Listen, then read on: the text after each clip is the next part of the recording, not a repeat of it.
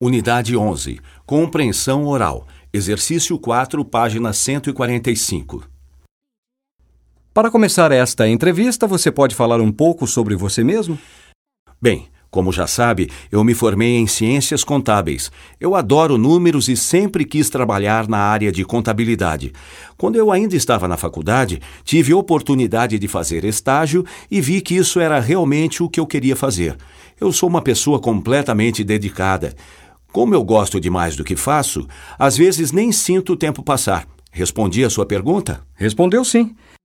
Quais são os seus objetivos a curto e a longo prazo? Bem, a curto prazo eu gostaria de ter um emprego mais desafiador. Acho que ainda não pude demonstrar toda a minha capacidade. A longo prazo, eu quero me estabelecer numa empresa e crescer com ela. Certo. Você disse que gosta de desafios. Você é capaz de trabalhar sob pressão e com prazos estreitos? Sem dúvida.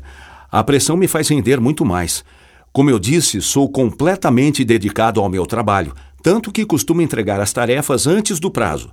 Por exemplo, no meu último emprego, o chefe reservava para mim as tarefas que tinham os prazos mais curtos, porque ele confiava em mim.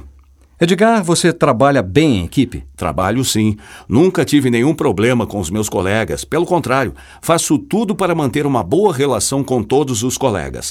O único problema é que às vezes eu quero almoçar com eles, mas não percebo que chegou a hora do almoço. Você teve algum problema com algum chefe? Não, de jeito nenhum. Os meus chefes eram muito bons com todo mundo.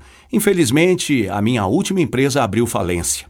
Esse não vai ser o nosso caso. Na verdade, eu quero saber onde você se vê daqui a cinco anos. Desculpe, não entendi bem.